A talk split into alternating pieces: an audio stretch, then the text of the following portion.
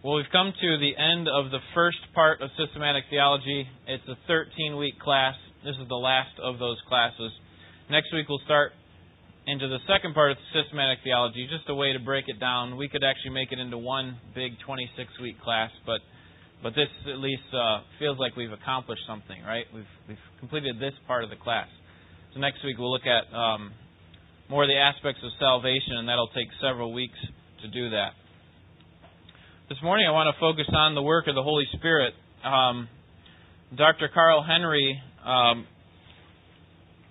uh, was interviewed at, at some point, and, and he was asked how he could avoid, how Christians could avoid picking up the values of the ongoing darkening culture in which we live, while at the same time increasing as salt and light in the world. So, how do we avoid being darkened by the culture, and how do we increase in salt as salt and light? And his response was simply this the Holy Spirit. The Holy Spirit. Now, he went on to explain further because uh, I think that answer does need a little bit of explanation. This is how he responded. In order for us to find the joy of obedience to our Lord and the spiritual reward of a walk with the crucified and risen and returning Redeemer, there is no alternative but a dependence on the work of the Holy Spirit. He is the renewing agent of God's distinctive people, His set apart people. The evangelical churches again emphasize the necessity of the work of the Holy Spirit uh, or must once again, excuse me, we must once again emphasize the work of the Holy Spirit. Last time we met, uh, last time I was here, uh, we, we talked about who the Holy Spirit is. We talked about his um, that he is a person, that he is a part of the Trinity, that he is God. And so today we want to answer the question, what does he do? What is his work and what is his role? All right, and so I think we need to start by looking at the work of inspiration. Inspiration. When I talk about inspiration, I'm talking about inspiration of the Scriptures. Um, in 2 Timothy chapter 3, why don't you turn there in your Bibles with me? 2 Timothy chapter 3.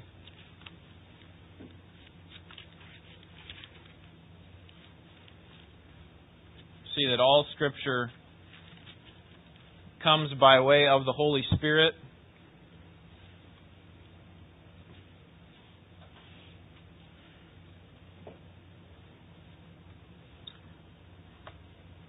Second Timothy chapter three. Would someone read verses sixteen and seventeen for us?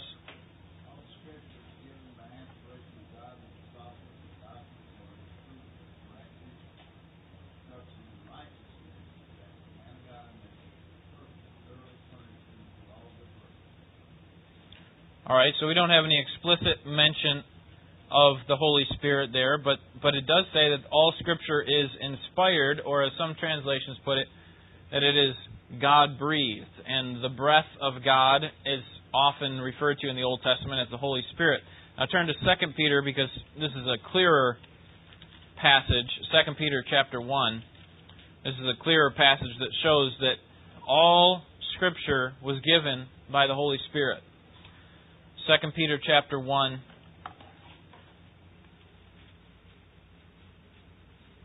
and verse 20. Would some someone read verses 20 and 21?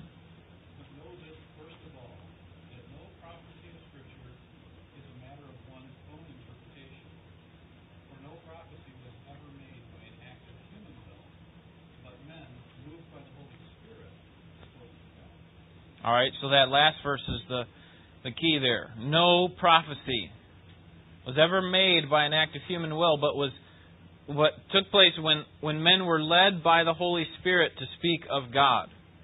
All right, so so that means that all Scripture comes by way of the Holy Spirit. Now we saw this last time.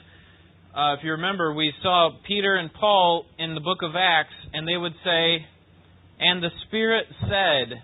In the scriptures. And then they would quote something from the Old Testament. You remember we looked at a couple Old Testament passages? And in that context, who was speaking? It was God, Yahweh. Okay, so so the clear implication is that the Spirit is speaking. That the Spirit is actually the one who who uh, gives the Scriptures. And um, so uh, the work of inspiration happens by way of the Holy Spirit, inspiration of the Scriptures. So if the Spirit inspired the Scriptures, then what do the Scriptures have to say about Him? What does it have to say about His activity in the lives of the people? Well, before we look at His activity in the life of Christ, in the life of believers, in the life of the church, we want to see um, His activity in the Old and the New Testament. And there's clearly uh, some sort of difference between the activity of the Spirit in the Old Testament and the activity of the Holy Spirit in the New Testament. So we want, I just want to draw those uh, kind of differences out and then try to, to talk about them. First of all, in the Old Testament, you had what was known as the theocratic anointing. The theocratic anointing. Now, uh, Moses, I believe, was the first one to receive this theocratic anointing when the Spirit of God came on him and gave him the ability to do his administrative function as ruler of God's people. Now, you remember when it got too difficult for Moses? What did his father in law tell him to do? Okay, yeah. You need to choose from among you 70 elders who can help carry your load because you can't do this all on your own, Moses. He's probably leading uh, several million, maybe a couple million people at this time. And so then you have the Spirit coming onto Moses, but also then onto the 70 elders. Following that, you had the judges come into play. Uh, well, you had Joshua before that, but then, but then the judges. That the Spirit of God came on Samson with great power, and he was able to accomplish God's purposes. Okay, that's the idea of the theocratic anointing. That God gives His his theocratic ruler, okay, his his God appointed ruler, the power to to accomplish certain purposes. That was further given to the kings. Okay, throughout the book of the Kings, that God's specific ruler.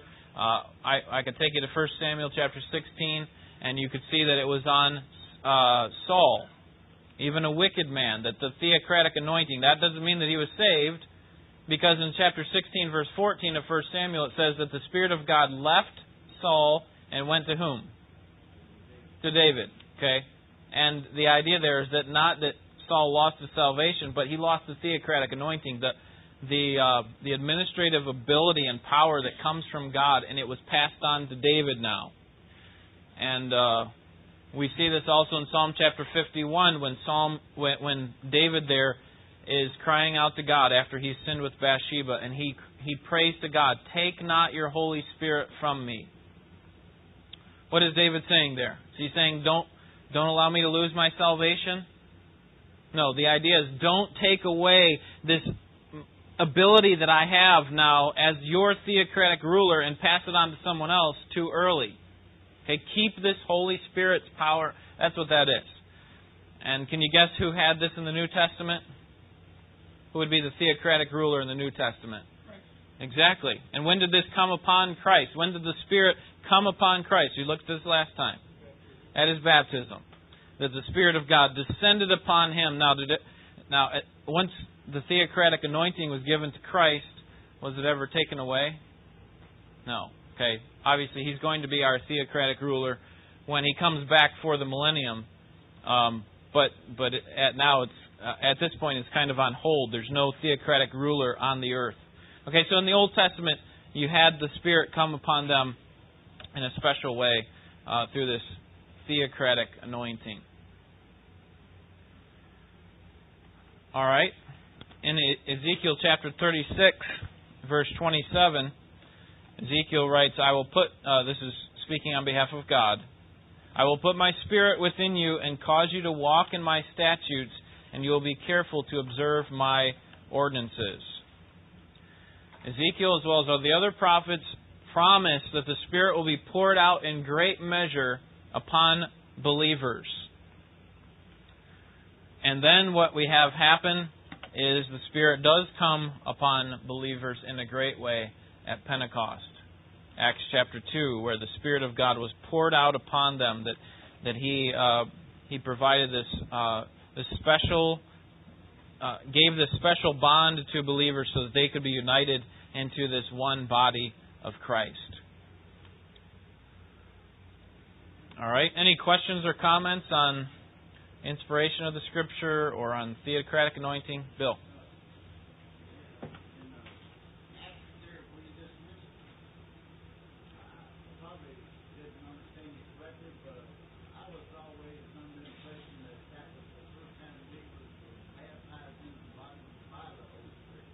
Right. Yep. Yeah, we're going to come to that here in a second when we look at the Spirit's work in the life of the believer, that there is Spirit baptism. And uh, yeah, you're, you're right, Acts chapter 2. All right, before we get to the Spirit's work in the life of the believer, let's look at his work in the life of Christ. Um, because the Spirit certainly works in our lives and the work in the lives of God's people but it but it's about Jesus Christ that he testifies. And um, and so his work is very closely intertwined with the work of Christ. The first way that we see the Holy Spirit working in the life of Christ is through his incarnation. His incarnation. Turn to Luke chapter 1, verse 35.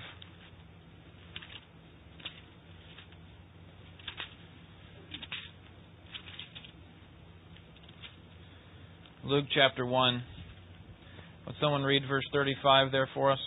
The angel answered and said to her, The Holy Spirit will come upon you, and the power of Most High will overshadow you. For that reason, the Holy Child shall be called the Son of God. All right, so obviously we're speaking uh, speaking about Mary here, that her virgin conception will be of the Holy Spirit, that the Holy Spirit will come upon her and will implant basically into her the uh, the person of Jesus Christ. And so we see that the Holy Spirit was active in the virgin conception, that in in the incarnation of Jesus Christ. Also in the the baptismal anointing, we talked about this here, um, that uh, that Jesus Christ would receive the Holy Spirit at his baptism. Matthew chapter three, verse sixteen, the Spirit of God descended upon him as a dove and then, thirdly, in his death and resurrection. Certainly, it was. Uh, we, we can't exclude all of his works and miracles and things that happened by the power of the Spirit, but uh, but also at his death and resurrection. First Peter three eighteen says, "For Christ also died for for sins once for all, the just for the unjust, so that he might bring us to God." And then this part, having been put to death in the flesh, but made alive in the Spirit. And so the Spirit is active in declaring that Jesus Christ has power because he is the Son of God. So we have the Spirit's work in Christ's life. Certainly not exhaustive list here, but, but a few ways in which the Spirit worked. Now we want to think about the Spirit's work in our life and the life of believers. And um, we need to understand that the Holy Spirit works both in in us as we are passive and as we are active. Let me give you an example of when the Holy Spirit works in us when we are completely passive. That is through regeneration. Regeneration. Now, when I talk about passive, I'm not talking about passive like getting your teeth cleaned. Okay? Even the way that I said that, that is a passive way of saying it. Getting your something else is done to you. But there is a sense in which you have some activity, right? You have to pay the dentist. You're the one who sets up the appointment. And you tell them you want them to do that. So you have some activity. Do this for me. And then they do it. Um, or like um, buying a meal. Okay, someone else is doing the cooking, but you're actually paying for it. Okay, that there is some passivity to that because you're not actually the one cooking the meal, but but there's also some activity. And when I talk about the passivity that we have in regeneration, I'm not talking about that type of thing. I'm actually talking about, uh, let's just think of an example of you being found floating in a swimming pool, okay, dead, and someone, or or, or maybe not dead, but but um, but uh, but just uh, unconscious. someone finding you and and and, and uh, breathing life back into you. That's what I'm talking about when I talk about regeneration, because ultimately we couldn't make it happen. We can't make ourselves be saved. In fact, the very definition of regeneration suggests that. It is the impartation of spiritual life to the spiritually sick? No. The spiritually dead. We are completely dead, Ephesians 2 says. We are dead in our trespasses and sins. It's not that we're out floating in the middle of the ocean and someone throws a rope to us and says, grab on. We'll pull you in. And that's all we have to do. We accept it. No, that's not how it works. We're actually floating in there completely dead, and someone has to impart life to us apart from us. So when the Spirit works in us, He does it when we are completely passive when it comes to regeneration. We are completely passive. And uh, we know this from John chapter 3, where Jesus tells Nicodemus that we must be what in order to be saved? We must be born again. Okay, just like with your birth, you were completely passive in your birth, in your conception. Uh, it had to be uh, it had to be done by God, and that's the way it is with our spiritual life as well. All right, so regeneration. But there's also some active, we could say, some active things that we do that the Spirit still gets the credit for. In fact, every activity that we do that is uh, that would be a positive activity for the work of God is done by the Holy Spirit. It's actually uh, the Spirit working through us, and that's this next one is called concurrent action that we are working and the Spirit is working. Um, and sanctification is a good example of this. Turn to Philippians chapter 2 for the classic uh, text on this, Philippians chapter 2. We see both our activity and the Spirit's activity, or God's activity. Philippians chapter 2. Would someone read verse 12?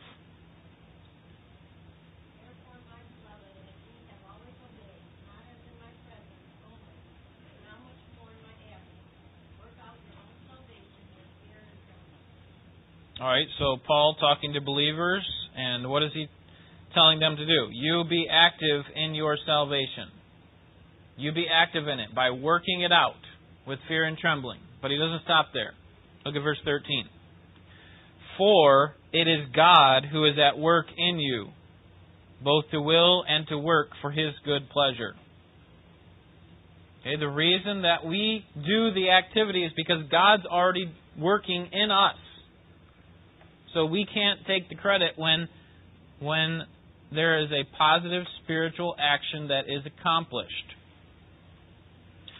And here we have this tension between what's known as human responsibility and God's sovereignty. That God has the power to shape our desires to make us do what He wants us to do. Uh, just like He does with any person in the entire world. Proverbs says that the king's hand is in the heart of the Lord and he turns it uh, like a river, whatever way he wants to. Right? Even an unbeliever, God has power to control their actions. He says to to uh, Pharaoh, "You know why I raised you up, Pharaoh?" Exodus nine sixteen, so that so that I could make my name known through you. That is, I brought you to power. I brought you to be a wicked king and who would oppress my people so that I could display my glory through you. Okay, so God has the power even over the wickedest of people, but but clearly He has power over us, that He has sovereignty. We don't understand how that works, that, that we still have free choice. We make decisions on our own. We're not robots. God somehow works compatibly with our free will to accomplish His purposes. We don't understand how that works, but the Scripture constantly puts those two side by side like they do here. Human responsibility, chapter 2, verse 12, and God's sovereignty. It is God who is working, working in you both to will and to do, verse 13. All right, so our responsibility is to, to obey. So that's concurrent action. So we could say we do have some activity in that. In our in our salvation, we really had no. I mean, the response that we had was faith and repentance, but that was actually after regeneration. It's kind of an instantaneous thing, but but uh, it happened after God imparted life to us. It turned on the light, and we repented and believed. That's how salvation works. In fact, we'll talk about that next time when we talk about the order of salvation. The Spirit is also active with regard to the fruit of the Spirit. He, he produces in those who are true believers fruit. Uh, Galatians 5:22 The fruit of the spirit is love, joy, peace, patience, kindness, goodness, gentleness, and self-control. These are the types of things that he guarantees to produce in the life of a believer.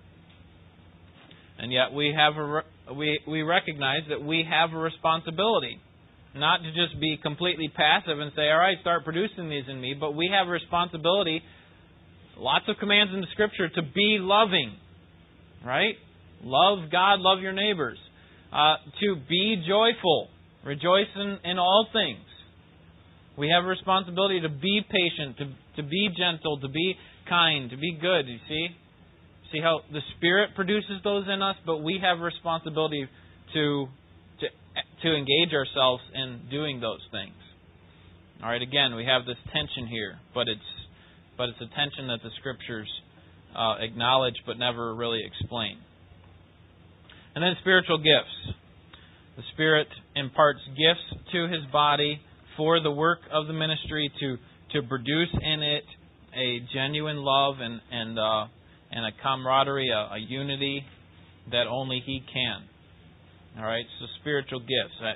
Some he imparts one type of gift, some another, but all are given various, a variety of gifts to help the needs of the body. So that we we are not all okay, if we think about it with regard to body parts, we're not all eyes, we're not all ears, and we're not all no matter what type of body part we are, does we're, we're not unimportant. We're all important as as uh, Paul used, I think that's in Ephesians. He uses that illustration. All right, the Spirit's also active in intercession. Turn to Romans chapter 8. Intercession. He pleads on our behalf. Romans chapter 8. And would someone read verses 26 and 27?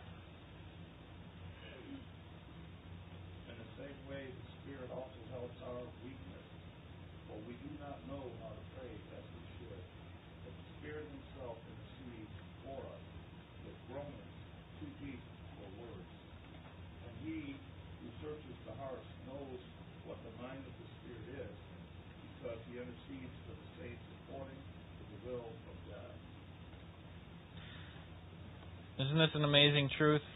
We don't know what we should pray for. Have you ever been there? That there was such a complex situation. You didn't even know how to pray. Didn't know what the proper result would be in this upcoming circumstance. You didn't know how to pray. And so we have the, the confidence based on the Word of God that the Spirit intercedes on our behalf. And if we think about this, when it comes to our salvation, this had to take place because we didn't we didn't know that we even needed God before we came to Christ. It was the Spirit who had to intercede on our behalf and impart to us the life that we we needed in order to see God and to see the Scriptures rightly and to respond in faith and repentance. You see, we before we were Christians, we did not seek God. We didn't even know what we needed. The Spirit had to intervene for us. So he is active in intercession. And then he's also active in assurance. Look up to verse 16. Would someone read that for us?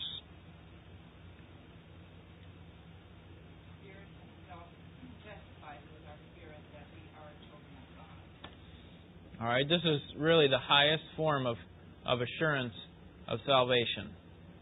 Uh, the way that we know for a fact or we have confident assurance that we are believers, that the Spirit Himself testifies with our spirit that we are children of God. And um, and this is more than just an an intellectual assurance. We could call this okay with, without going all the way off the deep end. We could call this an ex- experiential assurance that the Spirit somehow gives us a sense in which we are children of God. Let me try to illustrate. Imagine a father and a young son walking along on a beach together, hand in hand. The son knows that his father loves him. But but then the father reaches down, scoops him up, and gives him a big hug. There, the son is, is able to experience his father's love in that moment in a practical way. And I think that's the same way with the Spirit. That He sometimes manifests. You're not going to feel arms wrapped around you necessarily, but you're going to, to sense that the Spirit is at work within you and that He is encouraged by you because you are in Christ. Okay, now that's not the only reason, or that should not be the main reason that we know. Uh, that is, that is, I would say, the highest way we know that that the Spirit lives in us. But, but again, we don't say we have assurance because we feel like it. Okay, I really feel like I have the Spirit. There are objective realities that we have to recognize, and I've mentioned these before. But but one is God's promises. God promises that all who come to Him, He will not turn away.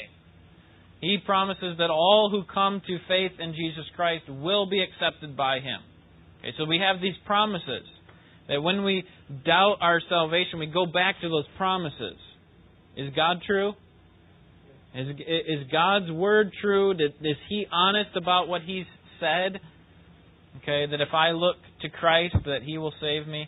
Um, another way we have assurance is by looking at the cross, the finished work of the cross, that it was ultimately of Christ that I am saved.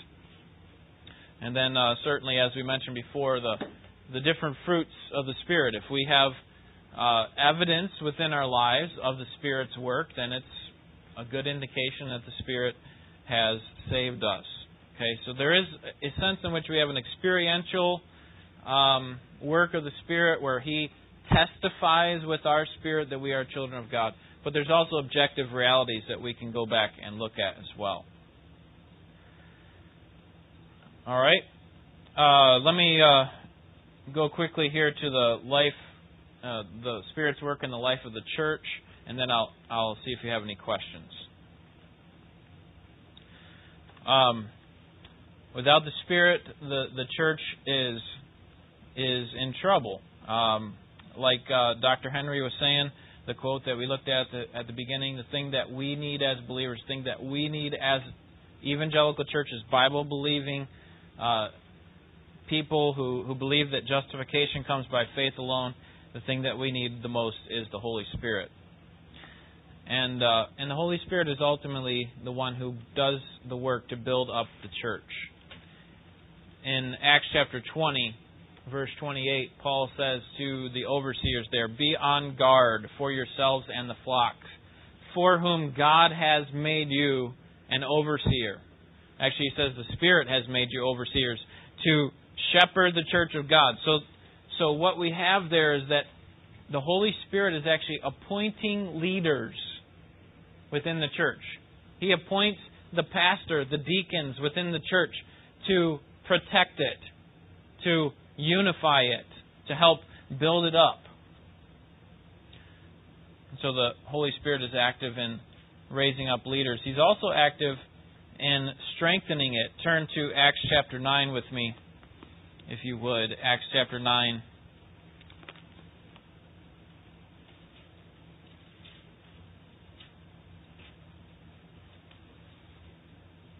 any strengthening that the church uh, experiences, any encouragement that they receive, can be attributed to the work of the Holy Spirit. Look at verse 31 with me. This is a progress report by Luke, as he often does throughout the book of Acts. He says So the church throughout all Judea and Galilee and Samaria enjoyed peace, being built up and going on in the fear of the Lord and in the comfort of the Holy Spirit, it continued to increase. If there are any good things that are happening at Ambassador Baptist Church, if we're being led by those in authority to teach and to govern, if we're being encouraged by the growth that we're seeing, then we have an obligation to give the Spirit praise. Give God the praise because the Spirit is the one who's, who was the source of that strength, that encouragement, that leading, that moving. And so we see the the Spirit's work is um, both when we are passive and when, when we are active.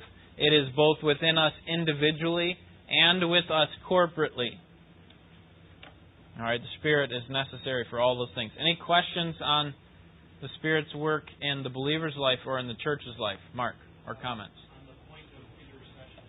Yeah. It is, it's not just complex, but it's all things eternally, Right, right. of it, yeah, ongoing. Right. Just for clarity, question. Yes, definitely. Good point. Um, yeah, it's not just when we don't know what to say, but but it's uh, he's constantly interceding on our behalf, saying, "God, respond to these people." That doesn't mean we stop praying, but um, it does give us hope and encouragement that uh, he's constantly uh, taking our prayers and making them effective as God wants them to be. Good, thank you. All right, any other uh, questions or thoughts? Bill? I'm just uh, listening when you went over that first uh, 28 and a half about uh, the Holy Spirit, Yeah. but we also need the Holy Spirit to keep the church from being destroyed. Did you notice those last two verses there, 29 and 30?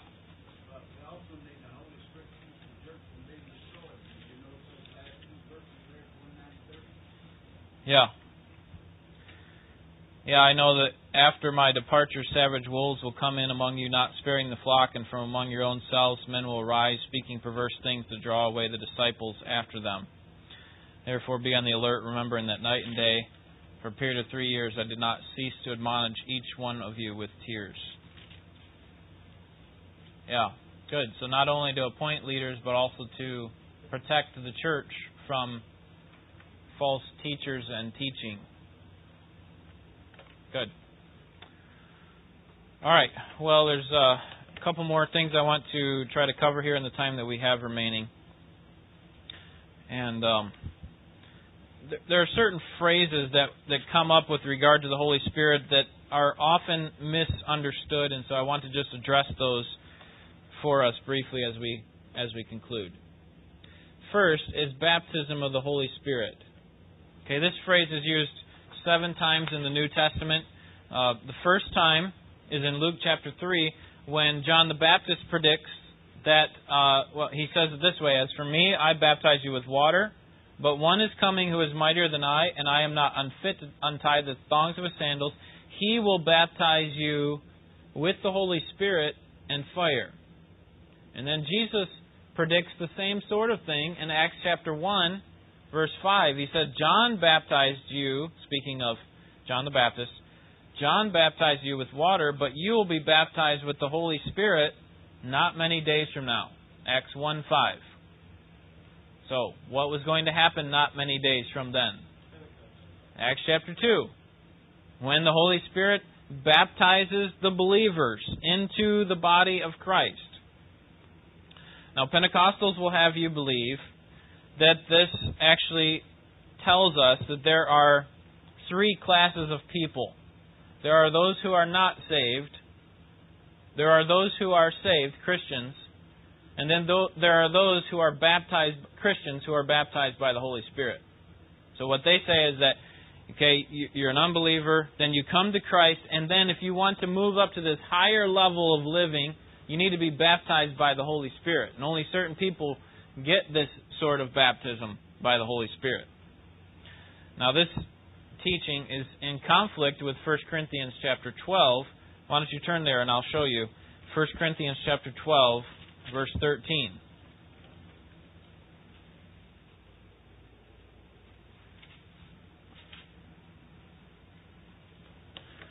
First Corinthians chapter 12. Would someone read for us verse 13?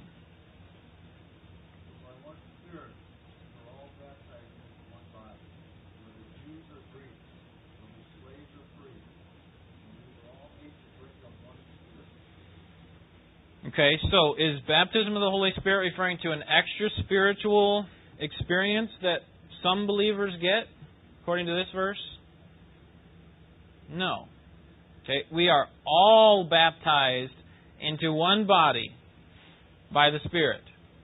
Okay, that's speaking of the universal body of Christ. That's speaking of baptism of the Holy Spirit. That it is a an activity that happens to every single believer. So here are actually the, the real two categories of people: unbelievers and spirit baptized believers. That is, every single believer is baptized by the Spirit. Um, so, baptism of the Holy Spirit is, is something that takes place now at regeneration. However, when it first happened, it didn't happen that way. Okay, remember I said Acts chapter 2 and I said it was it was a baptism of the Spirit, and this is where the Pentecostals get this idea. That these people were clearly already believers. You had the apostle or the, the disciples, you had these other 119 people, 109 people in the upper room, and then the Spirit comes out. They're already believers. Okay? But the reason that that took place was because baptism of the Holy Spirit is a non experiential, judicial placing of a believer into the body of Christ. Now, why didn't that happen before Pentecost? What was so special about Pentecost with relationship to the universal church? There you go. Okay, the church didn't start until Pentecost. And so there could be no baptism of the Spirit in that sense before Pentecost. So all these believers are are operate. They're still they're still trusting in Christ and uh, through faith alone, by grace alone. But but they needed to, to come into one body of Christ, which is what the baptism of the Spirit is. Trish. Well, there's one verse that we just read about, uh, saying you were baptized with water and with fire. Well, I don't think any of us were baptized with fire, Yeah. but at Pentecost, the fire Right. came down on their heads. And then there's another place that happens too, later on. Right. But after that, I think that was just part of the miracle to begin, Right. but it doesn't happen in the rest of the church. It's not recorded that anybody else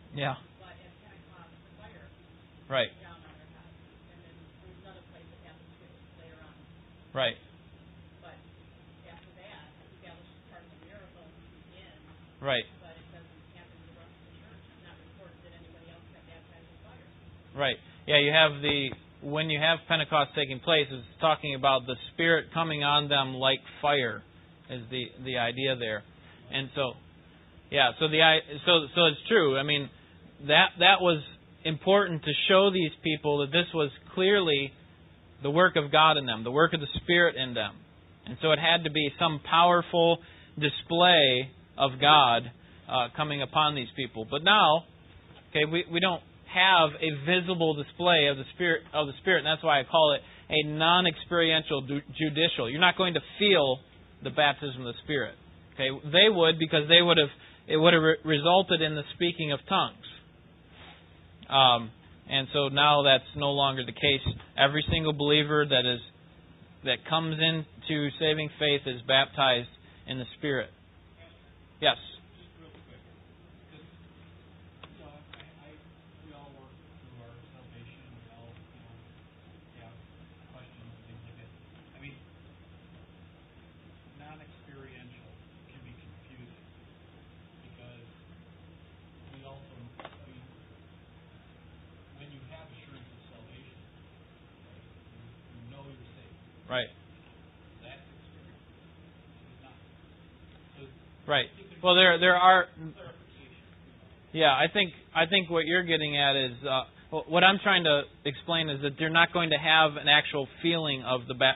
You, you should uh, obviously have some experience that uh, links you to a genuine saving faith. That you actually repented of your sins and believed in Jesus Christ. Those are experiential type things. But what I'm talking about is the actual work of regeneration, where the Spirit brings you to that place that happens before you actually make those declarations. The Spirit brings you, that's non experiential. Okay, that's something that the Spirit does in you, and then it turns into, it results in an actual experience. Okay, the baptism of the Spirit, okay, you're not going to have some fuzzy feeling. That's the idea I'm trying to get at. You're not going to have some fuzzy feeling like, wow, I really feel like I'm a part of all these people that I've never known before. Right? So that's that's the idea when I say non-experiential. It's judicial. It's done uh, like it were like it's done in the courtroom of God.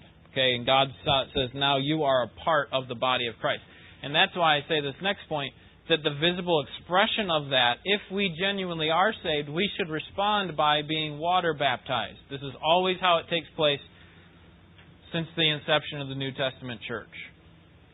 That spirit baptized believers are baptized by water. This is the external, visible expression of that. All right, uh, let me um, quickly just talk about being filled with the Spirit because there are some that say that, that this filling of the Spirit is only a, a special thing or something that comes only to these higher level of, of Christians and so on. Um, but the idea of filling, uh, by the way, it's commanded by Paul. Be, don't be drunk with wine, but be filled with the Spirit, Ephesians five, eighteen. The idea of filling in the Scriptures has to do with control. For example, in Luke chapter 5, verse 26, and Luke chapter 6, verse 11. Did, did I put those on your handout?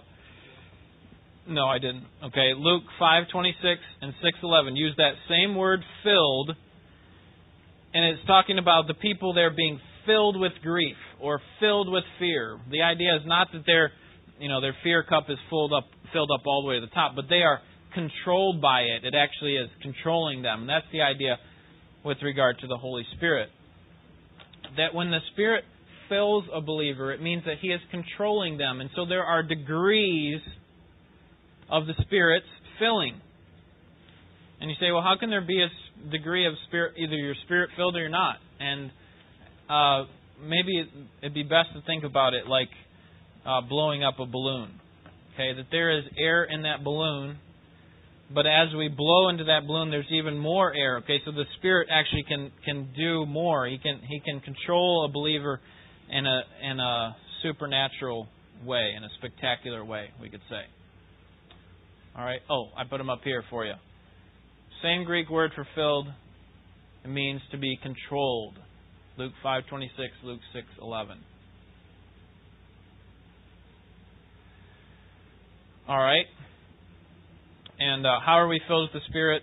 I would simply say, as we get in more in in uh, closer connection with the Word. What you're going to find in the Scriptures that the Spirit is constantly connected with the Word of God.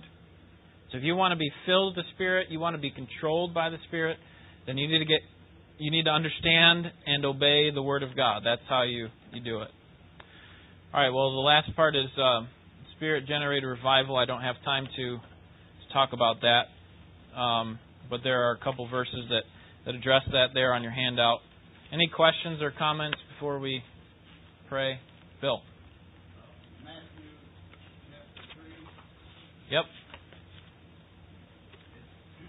the fire there is being the judgment, isn't it?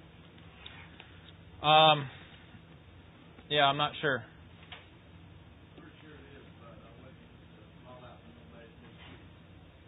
Yeah, I, I need to I need to study that one myself. Um, not completely sure there.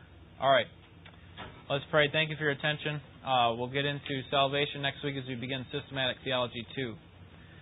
Father, thank you for your Spirit. We uh, admit that there are many times when we take the credit for the work um, that, that the spiritual work that's been done in us, and we fail to give the credit to the Spirit. And so we pray that you'd help us to see His work more clearly as we see Your Word more clearly. May He enlighten our eyes and uh, unify us around the center of the gospel, around the truth of Your Word. May we know it and love it and live it because of the work that's been done by uh, in us by our Savior Jesus Christ. Help us to worship Him and lift Him up in this next hour, we pray. In Jesus' name, amen.